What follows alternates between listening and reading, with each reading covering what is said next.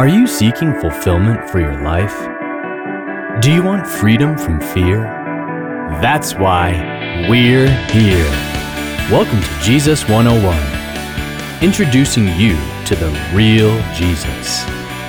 And now, here's your host, Elizabeth Talbot, with Mike Tucker. I'm Mike Tucker. And I'm Elizabeth Talbot. My friend had lived his entire life with an abusive father.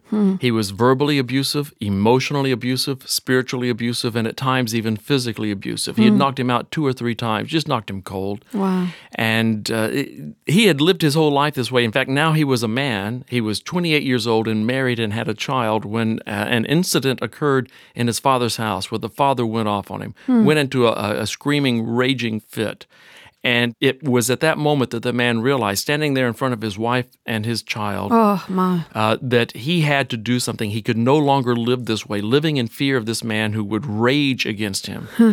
And so finally, he drew a line and he told his father in no uncertain terms hmm. that he would never speak to him that way again. In fact, hmm. he threatened him. He said, If you ever want to see your granddaughter again, you'll never speak this way to me again. Wow. He said, This is where it stops. I've lived in fear of you all my life. I will never do it again. You will never speak to me that way again. He said, In fact, one more word right now. And this is over. We're done. I mean, he was really at the point ready to sacrifice the relationship in order to stop the abuse. And really, you have to really come to that point at times Yes. in relationships. You may lose the relationship, but you stop the abuse. And You that's know, what he was ready it's for. It's very interesting because it takes a lot to face the giants in our Mm-hmm. lives, uh, those that hold us hostage for a long time. yeah. And today we're coming to a story that is very known in the Bible, David and Goliath. And we're going to divide it in two topics. Today we're going to talk mainly about Goliath and the whole dynamic of Israel when they saw the the the the, the giant and how he taunted uh, them for 40 days and they were all scared and terrified. You know, Israel was a tiny nation, and it was not a, a nation of warriors. These were former slaves and who are now farmers and shepherds. These were not a, a warrior people. And there were always bullies around this nation who were warlike people with huge armies, and they just lived in fear of them quite often. Uh, they were often beat about the head and shoulders by these nations and overrun by them. And especially this nation in chapter 17 of 1 Samuel, the Philistines, they were um, uh, descendants of the sea people. This, this is a powerful group of people. They, they actually were in the area since 1200 BC, and they were thought to be the ones that actually made the Hittite Empire fall. You know, the mm-hmm. whole Hittite Empire kind of disappeared from history, and it is believed that the Philistines, the sea people, actually Right. brought them down. So these are warriors that have a history and a background. These are not just a little tribe that showed up to fight. This is a major power, and they served as a thorn in the flesh of Israel for, for centuries. I mean, they were always there, always belittling and, and uh, making these people live in fear because they would overrun them. Absolutely. And what we're going to see here is something that is known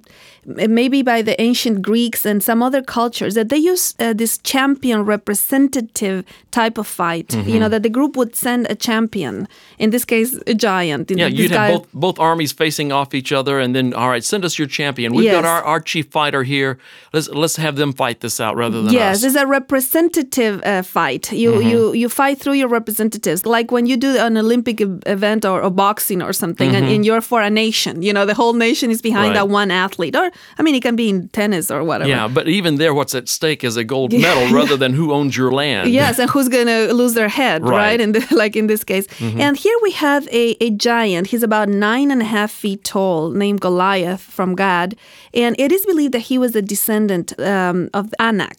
Remember the, the the descendants of Anak that came, the, the spies Yeah, found. the spies went into the land to spy out Israel, and they found there the sons of Anak, who were giants, and we were grasshoppers in their sight. That's right. So they saw this huge, tall people, and so here we have one of those people, Goliath, I, and I tell you, when you really recognize how that height intimidates you is when you're playing basketball, and all of a sudden you find yourself on the court with a guy who's seven foot tall and you're not. Yeah. And you realize you got to try to go against him. You know, you Yes. realize he's a giant. I'm Yes, not. yes. And that's what the Phil- the Israelites felt like against Yes. the Philistines, especially here Goliath. Yes, and, and we're told the story in these terms in verse 4 of chapter 17 of 1 Samuel. It says that a champion came mm-hmm. out from the armies of the Philistines named Goliath from Gath, and whose height was six cubits and a span. So this is like nine and a half feet.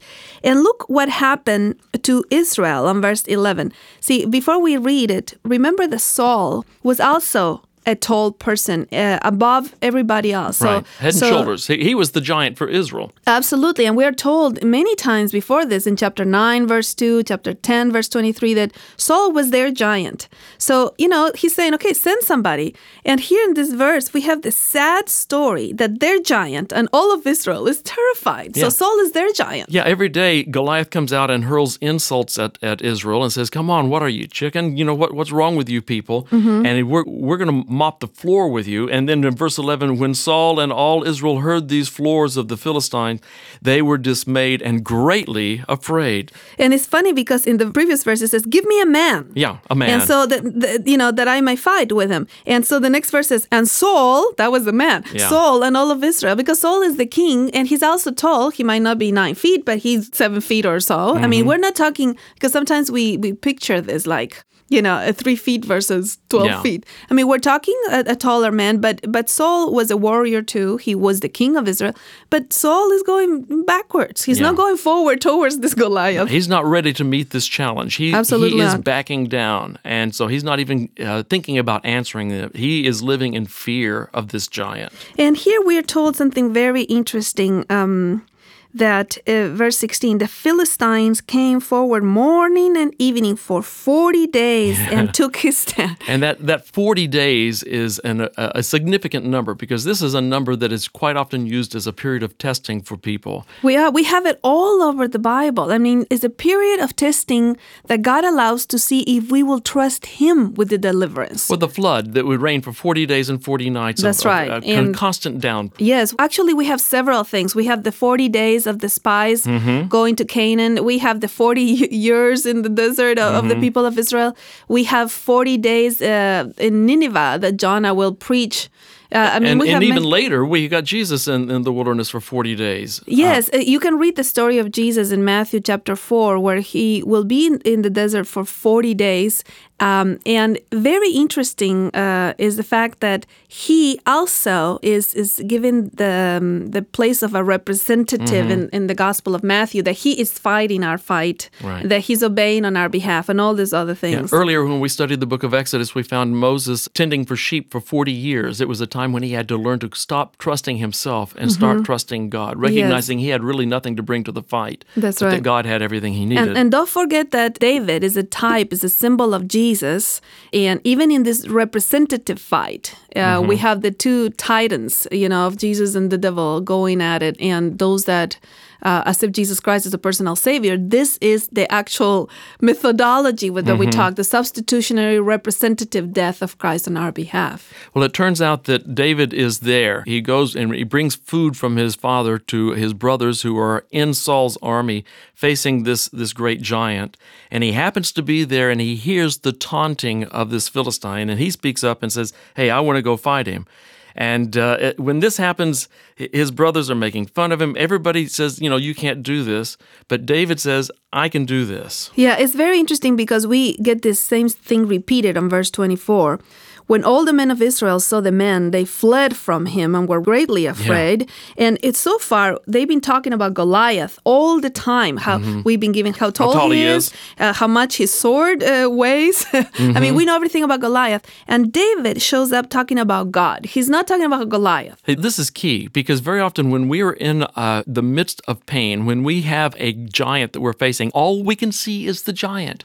We see how big he is. We see how impossible this situation is. There's absolutely no way out. I mm-hmm. feel trapped. I mm-hmm. have no options. Mm. But instead, we're looking at the wrong thing. We're looking at the giant rather than, at the the God, who's going to deliver us from the giant. Absolutely. And this is one of my favorite topics. I have a phrase that I usually use is don't talk to your God about the size of your giants. Talk to the giants about the size of your God. And that's what David does here. He um he shows up in verse 26 and and the second part he says, "Who is this uncircumcised Philistine him that he should taunt the armies of the living God. And it's Right. like, okay, you guys have it all wrong here. You're you're looking at the wrong reality. We've been talking for a whole chapter about Goliath and how tall he is and how much he weighs and and all this kind of stuff. I'm coming in the name of God, and we're gonna now talk about God. As a matter of fact, there are some people that have studied this whole chapter. How many times David mentions God and the mm-hmm. Lord, mm-hmm. and completely outweighs anything else he talks about. Mm-hmm. Uh, one or two times he talks, says Goliath, and one or two times he talks about uh, himself and his past. Everything else is he's talking about God, God, God, God, God. And even then, he's only talking about his past because people are questioning his ability. You know, what makes you think you can do this? Well, God has been with me in the past. Look at what he's done. He's, he's done all these great things for me. That's right. But he's still talking about the power of God, and that means that he's ready to face the giant. Yes, I think one of the things we need to remember is that um, when it comes time in your life to face the difficulties and obstacles that have been there for a while, for 40 days or more. Yeah, 40 years perhaps. Yes, I when mean, when you decide, you know, enough is enough, and this is not abundant life. Um, God and the size of your God is the important perspective to have in mind. This is the way that we perceive salvation. Is Mm-hmm. is is the size of what Jesus has done for us is the way we face this topic. That's right. And that giant in your life may be a negative past. It may be a current financial situation that just seems to be overwhelming. It may be a besetting sin. It may be the feeling that there's just no way that God could ever love you, ever forgive you, ever give you salvation. You're looking at the wrong thing. You need to quit looking at the problem. It's time to look at your God because your God is able to deliver you today. Thank you for joining us today on Jesus 101. For more insights and resources, connect with us at Jesus101.tv. That's Jesus101.tv. Like us on Facebook at facebook.com forward slash Jesus101 Institute and follow us on Twitter at Jesus101 Media. Until next time, live free.